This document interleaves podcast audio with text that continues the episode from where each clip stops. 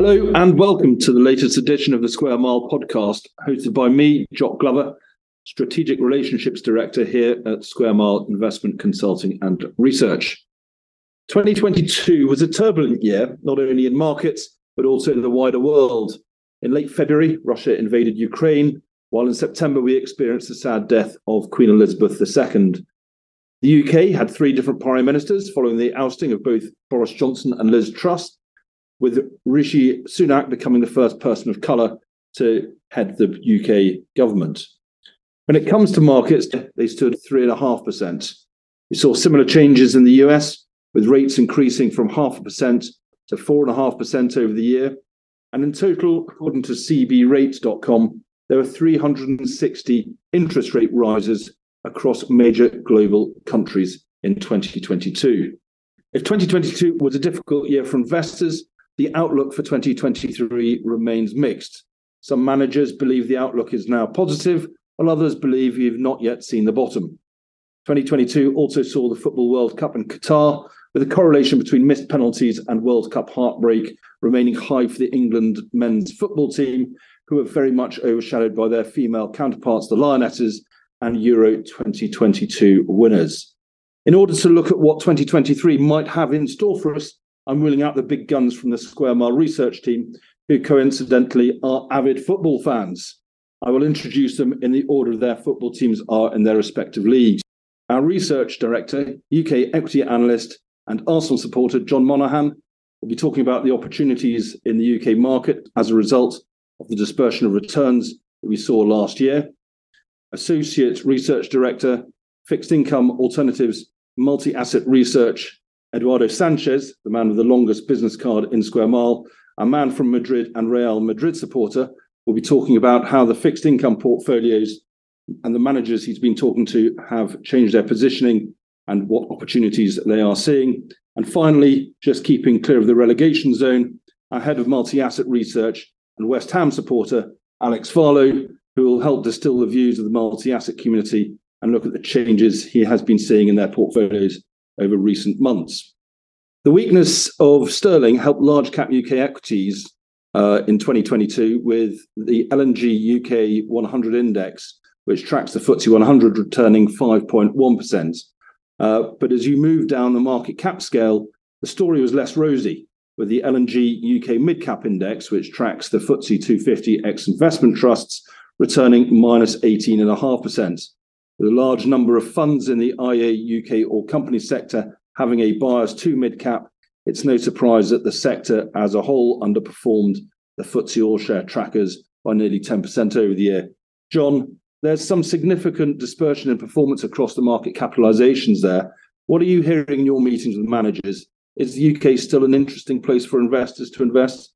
And, and, and where should they be thinking about putting their money if they are going into the U K? Sure. No, thanks, Doc. Um, well, just, just to sort of touch a little bit more uh, and set some further context before I sort of go into to answer that particular question. Um, you, you sort of mentioned the difference in returns between large and mid caps and small caps as well. Um, they fell around about twenty percent. But ironically, um, the U K was probably one of the better performing equity markets last year um, for sterling-based investors. As you mentioned, there's you know, small, small positive return. Um, however, the U S was down, Japan's Topix was down, global emerging markets also fell um, by around ten percent. Um, what was very key or a, a very pertinent point within the U K is the sector spread uh, or the returns at the sector level. Um, for example, the energy sector uh, rose by about forty-seven percent last year, materials up about twenty percent. That contrasts to something like the telecoms uh, and technology. Technology, obviously, a very small part of the U K market, but both of those areas both fell around twenty percent.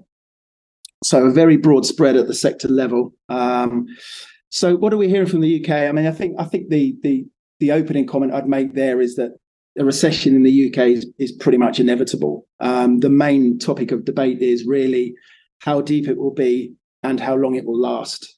Um, The consensus from what we're hearing um, towards the tail end of, of twenty twenty-two is that most managers anticipate that that um, it will be reasonably shallow in nature. Uh, and therefore, some of them, the more optimistic, are looking to uh, restructure their portfolios to take advantage of what's happened in markets in twenty twenty-two, that is quite a significant derating in some areas, and they're positioning their portfolios accordingly to take advantage of that. And when you say they're repositioning their portfolios to take advantage of that, they're taking profits out of some of those energy names and putting it back into other sectors that have performed more poorly, or are they moving down the market cap spectrum again? I think I think there's there's a combination of all of that um, across the managers we've spoken to. For, uh, you know, for sure, you know, some of the larger oil majors, um, B P, Shell, for example, done tremendously well. I think if you were to ask most U K equity fund managers, can they find a nice, exciting mid cap stock to outperform Shell on a ten year view, they probably would find quite a few of them. Um, And so rotating from from those um, sort of stocks, obviously they're, they're the larger element of, of the index. So they are finding some ideas down the market cap scale. Being very selective, um, I would say, particularly as that um, the U K consumer is, is not in a great place at the moment. Um, so there are some selective consumer-related names being, being looked at. Um, but it's ac- across the board. So I would say moving away from some of the larger, better-performing names, and and uh, topping up some existing holdings that have not done so well, plus adding some new ones as well that are farther, further down the market cap scale. You look at U K equity income funds as well, don't you? Mm-hmm. What, what are the uh, what's the outlook for dividends and and, and and and income for people who are looking for a bit of yield? Yeah, no, the outlook for income um, income growth is is is quite rosy actually. Um, a lot of companies, um, obviously during the COVID lockdown, there's a lot of dividend resetting there, either you know, not paying dividends or suspending dividends or, or, or just greatly reducing them in order to, to, to improve the balance sheet quality, et cetera. You know, I would say a lot of companies were probably over over over distributing. So it's a, a sort of bit of a natural consequence of that. Um, what companies have been doing in the subsequent period is that they're probably keeping a little bit of, a little bit in their back pocket. So what a lot of managers are, are, are hearing is that whilst um, companies are in a pretty pretty rude health in terms of their balance sheet strength, um, they're not going back to the old habits of over-distributing. So from a dividend growth perspective, they're, they're seeing good prospects for, for dividend growth going forward from here. Thanks, John. Um, Alex, twenty twenty-two is a year where, as I said in my introduction, no asset class was safe. And within asset classes, you know, things like fixed income, which have typically provided protection in market downturns in the past, uh, didn't do that. Uh, the I A mixed investment zero to thirty-five sector underperformed the I A mixed investment forty to eighty-five uh, percent sector by nearly one percent over the course of twenty twenty-two, going against the assumption that that, uh, that sector with lower equity levels would provide relative protection in market volatility. What have you been hearing in your meetings with asset managers, with multi-asset managers, Um, in terms of their weightings to U K equities? You haven't just heard that from John, uh, and other changes they're, that they're putting into their portfolios in light of what happened last year. Yeah, like you say, Jock, if investors are still licking their wounds, um, as most are sitting on negative returns in, in two thousand twenty-two, despite having what they believe to be well-diversified portfolios. Um, as, we, as we've said, um, and as you've alluded to um, in, in the intro, diversification counted for nothing um, last year, really. Um, as most asset classes posted negative returns. Um, and again, just to highlight that point, uh, across a number of ranges that we look at, you know, last year, some of the lowest risk funds within the range have, have generated the, uh, the the lowest returns, um, which goes against the grain. I think um, in terms of outlook, um, we're not coming across anybody at the moment who's in an outright bullish mood. Um You know, we're hearing um, some reasons to be cheerful, um, which I'll come on to shortly. The vast majority of the managers that we've been speaking to uh, are, are cautious or defensively positioned. Um, this means they're taking less risk um, than they had done previously, um, but potentially um, they're looking at greater returns going forward, um, given the, the, the re-rating that we saw last year. From an asset allocation perspective, Um, there's a general underweight now, we would say, to equities, with investors preferring to loan money to companies rather to, than to own them. Drilling down at a regional equity level, um, we're seeing and hearing about investors disliking the U S and preferring the U K, Europe and emerging markets largely on a relative value uh, basis We're also seeing a reduction um, in the level of companies that have a high level of um, cyclicality um, within their earnings um, perspective, given that recession looks like it's looming fairly largely um, on the horizon. Um, on the currency side of things, this ties in quite well with the equity preferences. Um, and, and so from an F X perspective, Um, over the course of, of twenty twenty-two, we've seen a reduction in the exposure um, to the U S dollar um, versus sterling, which which which makes up the majority um, of the currency in, in the multi-asset portfolios that, that we look at.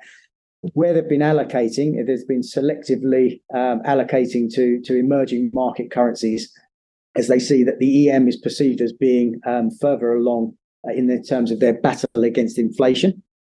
Alternatives within the portfolios have been cut, and these have um, historically provided and been quite large um, allocations within some of our, uh, our multi-asset funds. And this appears to be a function of um, some of them holding up reasonably well last year, um, and therefore some profit taking there, plus better opportunities now existing elsewhere, um, particularly within income-producing assets. In particular, property, which has historically Um, been at quite significantly higher levels within multi-asset income portfolios. This is now at fairly low levels. And again, this is a function of some profit taking um, earlier in the year, um, as well as a, the negative outlook for property, given that interest rates are rising. Cash levels have always also gone up, which was a bit of a surprise first time I, that I, I saw and heard that. Um, but I guess on closer review, when you think about the potential for a recession coming, a preference for having some dry powder to take advantage of that, and the higher interest rates available, which means that you know you're getting higher um, levels of return on, on cash. It's probably not a, a major surprise. I mean, that that's been quite negative, but I, I guess the the major positive area and where we're seeing, I guess, the most bullishness from our multi-asset managers on the fixed income side, and we've seen some quite um, stark um, changes in fixed income allocation across our managers, with some of them dubbing it a, a once in a generation opportunity. Um, we've seen an increase in fixed income, therefore, mainly across sovereign bonds, um, as well as investment grade credit. Most portfolios now also have more duration um, than they did twelve months ago. Um, managers are not that positive on high yield um, compared to, to, to other fixed income markets, um, given the yields that are available now that they're seeing um, on, on lower risk um, fixed income assets. I guess, you know, this year's probably to summarise, we've seen some of the biggest changes and quite dramatic changes in portfolio composition, um, you know, for, for a number of years now, um, with some of our um, managers, um, you know, drastically changing their, their positioning.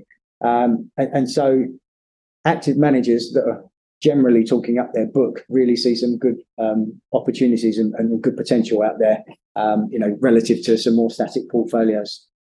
Thanks, Alex. Um, we're talking about fixed income there being a once in a, a generational opportunity. That's quite a bold statement. Um, U K government bonds have last year had one of the most volatile years in, in living memory, with you know falls in some of the markets uh, following the mini budget, for example, in September, being described as a once in a hundred year event.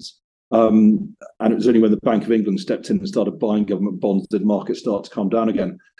At one point in twenty twenty-two. The L and G All Stocks Gilt Index, which tracks the F T S E Actuary British Government All Stocks Index, was down thirty percent, and the, and the L and G All Stocks Index Linked Gilt Index uh, was down forty-five percent.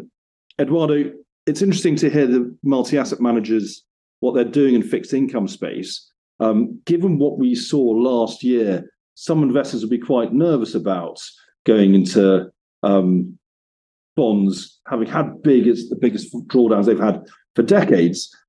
What are your bond managers that you're talking to seeing, and, and how they position in their portfolios? Yes, of course. The returns last year were very negative. Were was one were the worst in, in decades, or if not in, in history. The U K gilt market lost twenty percent last year. When we, we expect this this the, the, this kind of a strategy to protect when when when equity markets go go down, but now that there is an explanation for, for that negative performance. It's be, be, because uh, central banks have been increasing uh, increasing interest rates, and that, and that's why we, we have suffered that, that that losses in fixed income. But I, I would say the same as well. What Alex uh, has mentioned, uh, all the managers that uh, that we are seeing are very excited now about fixed income for the next year. Okay, last year it is to to, to forget. Fixed income didn't provide the diversification benefits that we that uh, we typically would expect from from the asset class. But now the yields are, are higher, as, as, as you described in the in the introduction. The U K around three and a half, the U S as well around three three and a half percent for for the ten, ten year. So now we, we have a higher starting point and a, and a cushion to protect performance if we see further increases of rates. But what is what managers are seeing? They, they are seeing as well that we are getting closer to the peak of uh, the, the interest rate hikes. So, so what's what what's the consensus uh, across the market of where the peak's going to be? We're at three and a half at the moment, roughly. Where do, where do managers think we're going to get to?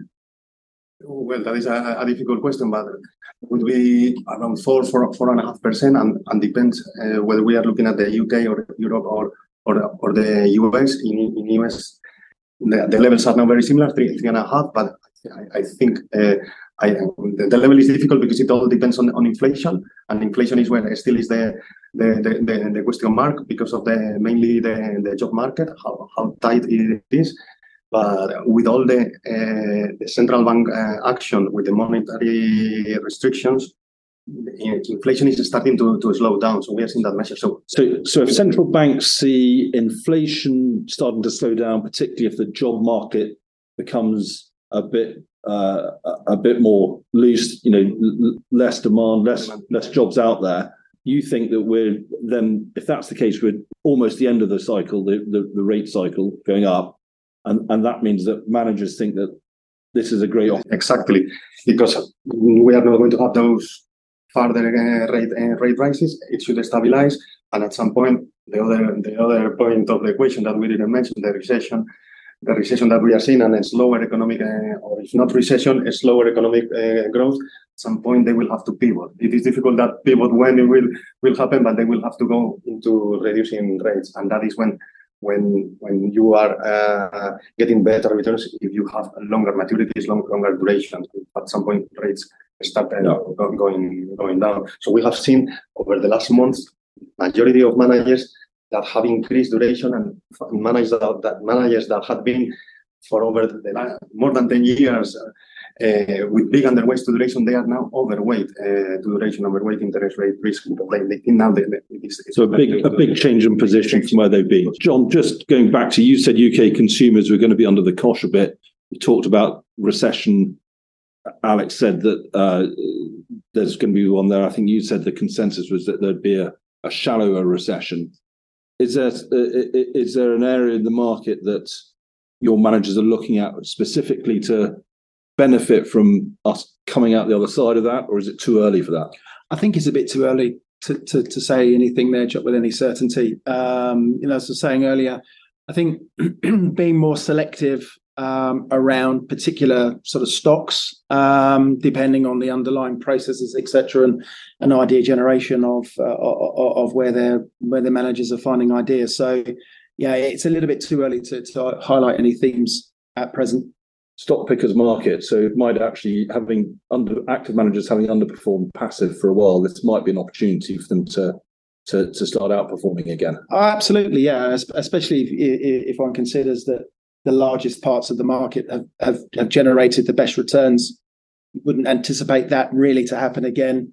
Um, to any considerable level for, for, for sort of subsequent years. It's difficult for active managers, just to sort of make the point there, it's a bit obvious, but difficult for active managers really to, to add value in a market where you've got index weights of seven, eight, nine percent um, stocks um, outperforming, because obviously they have to take a larger than index weight in order to, to generate outperformance there. And of course, you're then hitting on on usage rules, et cetera, et cetera. So I think, um, yeah, the general consensus is that given where valuations are now with, with some of the, the, the stocks away from those large index Index uh, companies, um, active management should benefit from that. And that's why I think managers are, are quite optimistic.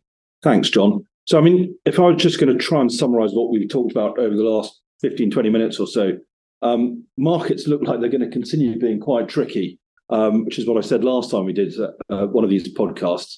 But um, there's been some significant shifts in positioning, whether it's in the fixed income managers or the multi-asset managers. And there's some hope, I think, there for the U K managers that there's some opportunities coming through, and the dividend growth looks good there in U K markets as well. Um, well, all that remains is for me to thank our analysts, John Monaghan, Alex Farlow and Eduardo Sanchez, for their time, thoughts and insights today. And you, the listeners, for your support. If you've got any questions that we haven't covered and you'd like us to in one of these podcasts, please do get in contact either through our webpage, w w w dot square mile research dot com, or by emailing us at info at square mile research dot com. This podcast is only aimed at professional advisors and regulated firms and should not be passed on to or relied upon by any other persons. It is not intended for retail investors who should obtain professional or specialist advice before taking or refraining from any action on the basis of this podcast. Remembering past performance is not an indication of future performance. It is published by and remains the copyright of Square Mile Investment Consulting and Research. Square Mile makes no warranties or representations regarding the accuracy or completeness of the information contained herein. This podcast represents the views and forecasts of Square Mile at the date of issue and may be subject to change without reference or notification to you. Nothing in this podcast shall be deemed to constitute a regulated activity or an invitation or inducement to engage in investment activity, and it is not a recommendation to buy or sell any funds or investments that are mentioned during this podcast. Thank you.